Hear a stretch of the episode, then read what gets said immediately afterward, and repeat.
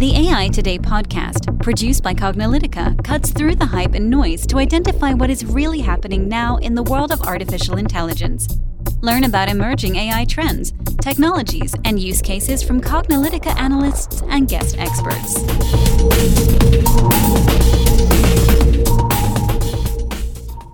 Hello, and welcome to the AI Today podcast. I'm your host, Ronald Schmelzer. And I'm your host, Kathleen Walch. If you've been listening to our podcast for a while, you'll know that at Cognilytica, we're focused on digging deep into a wide range of use cases for AI and cognitive technologies. Across many industries and implementations, we see some recurring themes pop up and general use cases over and over again. In past podcasts, we've talked about chatbots, autonomous vehicles, aspects of natural language understanding, computer vision, advanced robotics, and a bunch of other topics. In today's AI podcast, we want to talk about the concept of hyperpersonalization, a particular use case that's applicable across a wide range of industries. But one area where we've found it being used over and over again is in advertising. So, for listeners that may not know what is hyperpersonalization, it's the idea where you can take some aspect of what you do, like your service, your data, or a promotion, and tailor that thing to a specific individual. Like, really, as the name implies, really customize and personalize that thing for you rather than for a group of people, right? So, you know, this tailored content, you know, can be delivered at the right time in the right format, in the right channel that will meet some immediate need and result in greater chance of conversion. And because we said hyperpersonalization is applicable across a wide range of areas, we're seeing it used, of course, in advertising. Let's dig into it a little bit deeper. But we also see it in the idea of hyperpersonalized medicine and hyperpersonalized finance and hyperpersonalized customer support. So when you're calling in, like I know exactly what to do with you. And so that's great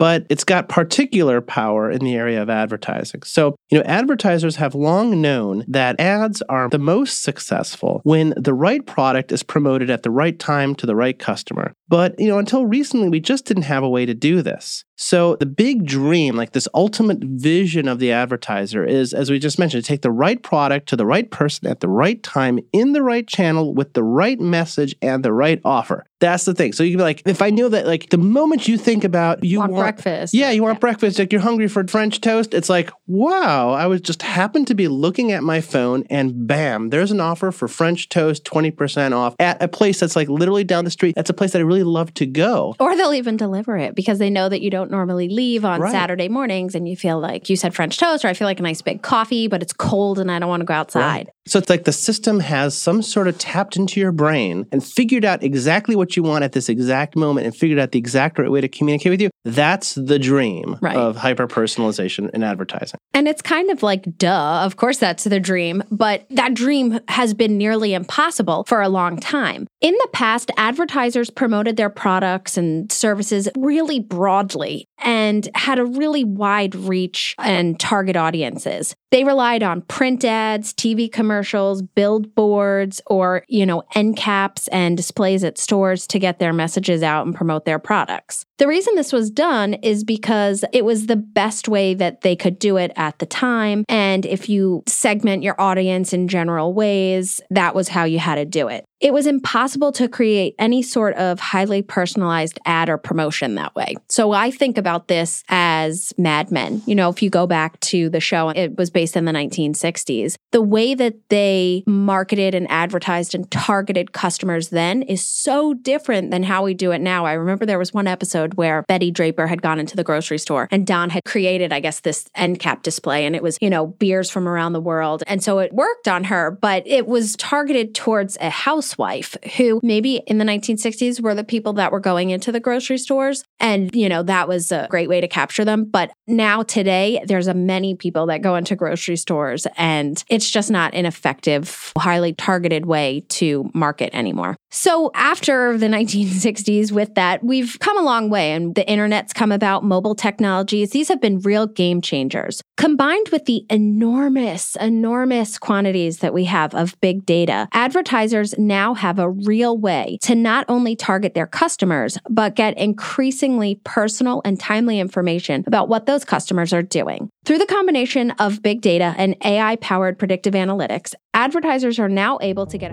We hope you're enjoying this podcast and sorry for the brief interruption. Cognilytica not only produces the AI podcast that you're listening to right now, but we also generate research and advisory to help companies make sense of AI and cognitive technologies. We also run the most authoritative, vendor neutral AI and machine learning training and certification on the market.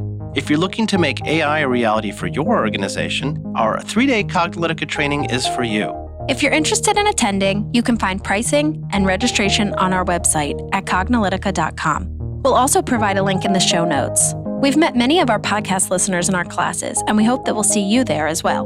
Now back to the podcast advertisers are now able to get a comprehensive profile of target customers to better understand their wants, needs, buying behaviors, times that they buy, how they buy, where they buy their product, and also their preferred channels of interaction and mm. communication. So the idea of hyper personalization is also related to the idea of recommendation or per- we call the idea sometimes personalization and recommendation are lumped together into one category. The reason being is because recommendations are like personalization. You build up a profile of somebody over time and you build up a profile of what they buy and you can recommend other things. So, the most obvious examples of this, if you've ever shopped on Amazon or if you ever watched a show on Netflix, you know, that's basically just about everybody. Or if you haven't even shopped on Amazon, which I would, can't imagine anybody who has not, any system, Walmart's got it, doesn't really matter where you go, then you've probably already familiar with this concept, right? So, Amazon and Netflix both help to pioneer and popularize recommendation systems. So, it's when you you get another product, a relevant product or a service or some offering or some content or some movie or something that's recommended to you at the time that you're looking for something to maximize the chance of additional sales and also to keep you on the site. You know, that's the whole idea is to keep you there and to upsell and to cross sell, right? So you're given a suggested recommendations for items or content or shows or whatever based on your previous behavior. And this basically helps create more of this custom experience. Yeah, and a great example is if you've ever binged watched a TV show on Netflix, let's say Making a Murderer, for example, then Netflix will start to recommend similar shows in that genre. And it won't recommend shows out of that genre that you don't watch. So if you don't watch reality TV or you don't watch cartoons, you don't watch rom coms, it's not going to suggest that. So it'll make the experience more personalized for you. But why now? And why haven't we done this before? And then once we've been getting these targeted ads, another question is do we like this? We have an example where the hyper personalization went wrong and somebody's parent had recently passed away. And so they were searching Amazon for urns. Well, you hope that urns are a one time purchase because there's been a death in the family. And Amazon started recommending different urns to this person. That can be a little insensitive and it can, you know, get people upset. For the most part, recommendations, these personalized recommendations, uh-huh. don't mean much. But, you know, this does bring up the question do we like this right, or not? Yeah.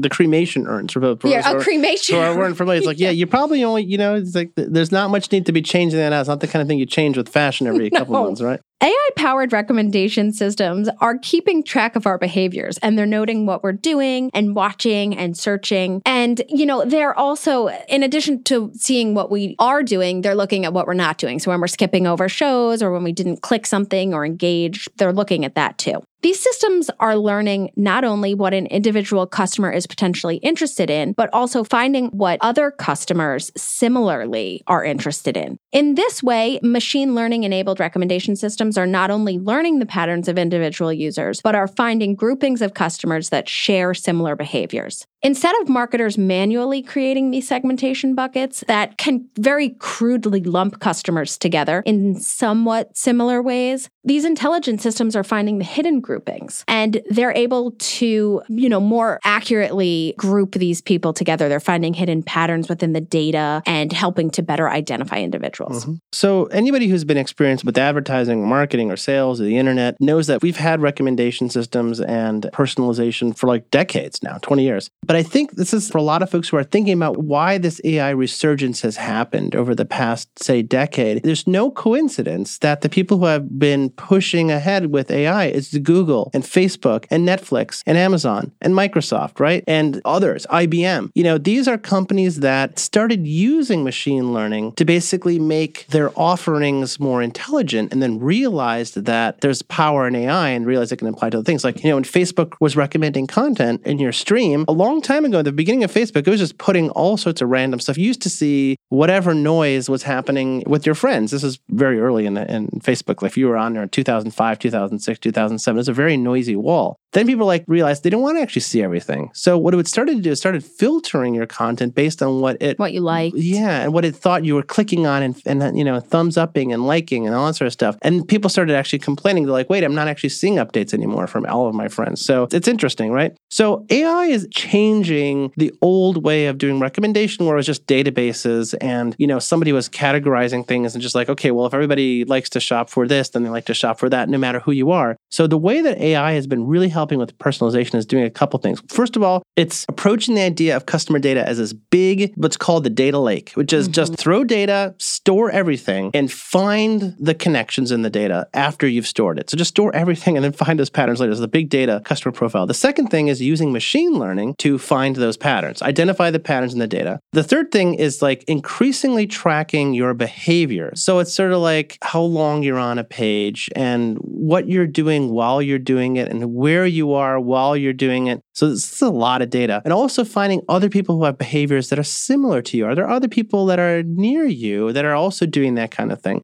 and then finding these similarity patterns, what we call the affinities. So, like, you know, the people who like this usually like that, and people like who, and it's just random connections. It's like, you know, why is it that, you know, people who like, like to coffee also like newspapers and fuzzy socks? Like, I, like, it's things right. that you're like, right. don't. Right on the surface relate. Right, right, exactly. People who like work at WeWork happen to also like, you know, punk um, rock. Or... Yeah, and, and, and hipster eyeglasses. So, you know, it's true, like the War, the Warby Parker. So, and the other thing is like basically idea. So AI is really, it's the machine learning. It's like the machine learning and big data. That's what is making hyper personalization this reality. So, one company that's really been leading the way with this is Starbucks. If anybody has the Starbucks app, they, for the past few years, they've been able to witness this transformation. About a few years ago now, Starbucks changed their reward system from a visits based system to a spend based program, which allowed for something incredibly important personalization. Starbucks used to push about 30 variants of emails per week, but with AI powered tools, it's now able to send 400,000 personalized variants a week. That's massive. What used to take people a long time to put together and, you know, craft 30 different campaigns, which isn't that much considering how many Starbucks users there are. They now can get 400,000 different emails a week. This wouldn't have been possible without AI. Starbucks uses their AI algorithms based on your own preference and your own past purchasing behaviors to help offer you personalized mm-hmm. deals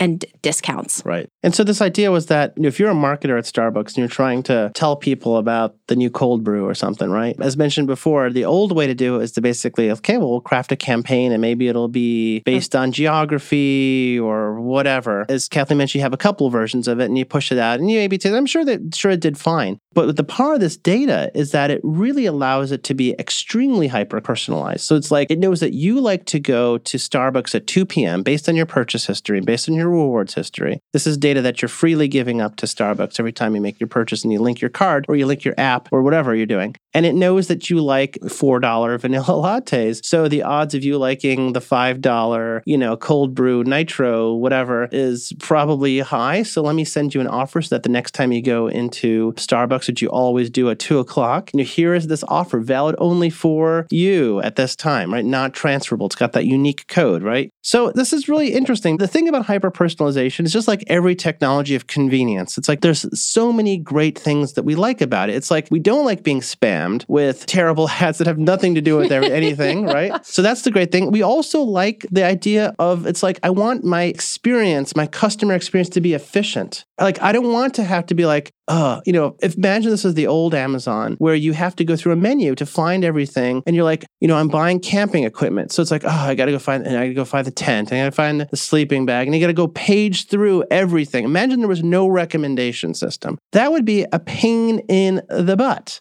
right? So personalization has a lot of benefit because it makes everything more efficient, right? But there is a bad side. There's the downside to hyperpersonalization. The downside to hyperpersonalization, of course, is data, is the consumer's data. And I th- And you feel like you're being tracked. Right. You know, because when I look at Amazon, for example, and I'm looking at tents, well, all right, if Amazon wants to recommend sleeping bags and other related camping gear, like maybe a portable cooking device or flashlights or bug spray, you know, things that go along with camping, that's fine. But when it follows me to different websites, people can start to get upset by right. that. That's the whole idea of what's called ad retargeting, which is that it uses your search history mm-hmm. if you're mm-hmm. Google, or it may use your shopping history if you're Amazon, and it surfaces ads that appear not in the context no. of your shopping experience. You're like you're if on, I'm on Facebook, right? Or if I'm reading a or you're reading a uh, news article, yeah. and you're like, wow. Like I think that happened to me. Not it's of course it's happening to everybody now because every advertiser is doing this now. But like you're you're like on CNN or Fox News or something or whatever, and you're like, why is it showing ads for tents now? This is like crazy town. Well, because obviously this little tracking cookie that's tracked your search behavior or your purchasing behavior. And then these ad networks, which are all tied in together, pick up that cookie and say, oh, you searched for this, therefore I'm going to, because the ads of conversion, it's just like spam. It's like, well, I'm not going to click on ads that are completely irrelevant. So these are kind of relevant. And you're like, mm, you know, so that's the bad side is sort of like because it's so data centric, people are hesitating about this. And I think that's the problem is one, people just are not trusting companies anymore with their data because if the advertisers have access to it, who else has access to it, right? There's the whole Cambridge Analytica thing. Well, and how much data do you have? Yeah, on top of who has access right. to it. It's like, how much do you actually know about me? It's sort of frightening when, you know, I use Google Maps to get from point A to point B. Maybe I don't know how to get to a location or I use it to see if it can reroute me. And now Google, it's a tracking device mm-hmm. and they know exactly where I go, when I go, the route that I take, how long it takes me to get there, when I've left my house. That's where things can start to, right. you know, the creepy yeah. factor comes in. Right. And if you want to really creep yourself out, you know, you, there's a Google provides a page where you can see your activity history, mm-hmm. right? You can see your search history, you can see, and there's a location history, and you're like, holy crap. Right. That's where it gets scary. Now, okay, I want to hope that Google's a trustworthy company, not going to be taking that and doing something bad right. with it. But what if a bad actor gets hands on that? They know when I've left. They know that I'm on vacation because they can see that I'm searching in Florida and I live in California, or that I'm up in Boston and I'm gone for three days because Google Calendar has my flight information in there. That's when things start to, right. you know, we get in this gray area where maybe it's not as great as it seems on the surface. Right. And as a matter of fact, you know, there's an idea in artificial intelligence and robotics. It's actually just applied applied to human like forms It's called mm-hmm. the uncanny valley. If you're not familiar with the idea of the uncanny valley, it's that it usually applies to things that are humanoid. That when you start to make like a machine have more sort of like human or animal like characteristics, if it's it starts out as like really cute, like oh, there's like this little cute little thing WALL-E. that looks like WALL-E. We start off with yeah, WALL-E. or like you know, like it's got like this cute little robot like from a short circuit. They're yeah. cute, you know, because kind of human like, but not really. It's anthropomorphic, you know, like the toys from Cars or Toy Story. But as you start to make it more and more human like, it starts to get interesting. And then all of a sudden it gets you you get into this uncanny valley where it's just creepy. Like Sophia the robot.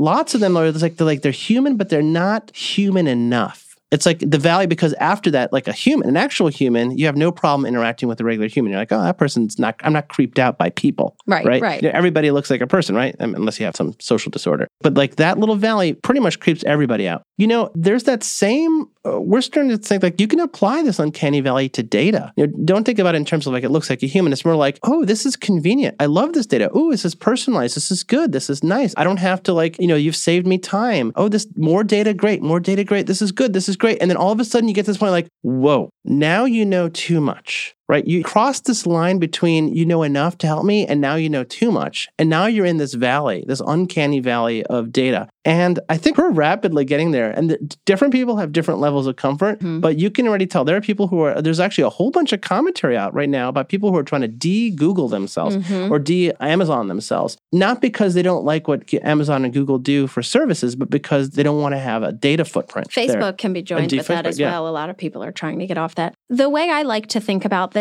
and equate it is with the idea of plastics, because that's been in the news a lot lately too, where plastics, you know, back before the 1960s, we can argue, were not really mainstream. They were not around for everyday use but now they are. And plastics brought about a lot of good. It helped with food sanitization and it helped make things cheaper, toys, for example. And it brought about a lot of good. But now people are starting to see the downside of plastics where because they're cheap, people throw them out. They're one time uses. So we have a lot of plastic bag waste. We have plastic container waste, plastic caps, and that's starting to create a lot of pollution in our oceans. So people are starting to have a pushback on plastic, and a few major brands are now trying to have reusable products come out that are not plastics, they're metals. So a reusable oatmeal container and reusable deodorant containers, stuff like that to minimize the use of plastics. That's great, but that's also hard to do and not available everywhere and not for everyone. The same idea goes to this idea of hyper personalization and how you're tracked with all your data. Having some data, you know, having companies have some data on you is great. And at the beginning, it was just being digested and not really used. But now it's getting to the point where people are saying, wait, hold on a minute. You know too much. I don't like that you used my data for this. I don't like that I didn't give you permission and you're using this. And you can say, well, no, I gave you permission because I clicked on this box when I created my Gmail account. But that's not really me giving you permission for everything that you're doing. That was me giving permission to use Gmail, Mm-hmm. you know, and I think that these companies are kind of taking that and running with it a little too far. Yeah. The thing about hyper personalization is it's such a powerful use case for AI. Mhm. That's I mean, that's why we decided, okay, we're gonna, you know, we talked a little bit about different classification systems and how we're classifying all these use cases. And actually hyper personalization is a you could think of it as like a horizontal application of AI, but it's actually really just a set of categories of AI. And the thing about it is it is really useful. The problem with hyper personalization is like it's like a plastic. It's like it's, if you're not using it and your competitors are using it, you're at a significant disadvantage, right? Mm-hmm. Even in the context, so in advertising, of course. So we're talking about personalization and recommendation. If you're going to build an e-commerce company now, not having personalization and recommendation, you're not going to be able to compete. Just you're going to have to do that, right? And as a matter of fact, Amazon knows that, and they're actually even selling their personalization and recommendation as a service, so that you can implement it for your site using Amazon's machine learning stuff. It's actually part of their new Amazon Web Services cloud infrastructure. They're doing that, but you can apply it to anything. So, like, imagine you're an insurance company, and I can hyper personalize my. Ins- That's actually a great idea. Mhm. Would you buy insurance that is so personalized for you that it knows your risk profile? It knows how you drive, it knows where you drive, and you're like, you're a safe driver. I'm not going to lump you. This is just like advertising. I'm not going to lump you by age. I'm not going to lump you by geography. I'm not going to lump you by gender, by car make, whatever insurance companies do. Miles that you drive Yeah. per year, whatever it is. They yeah. assess risk that way, but you're like, wait a second, that has nothing to do with how I'm as a driver. That's just to do like, yeah, I know my age and my location. I don't have control over some of these things. I'm as old as I'm old. But this 40 some odd year old male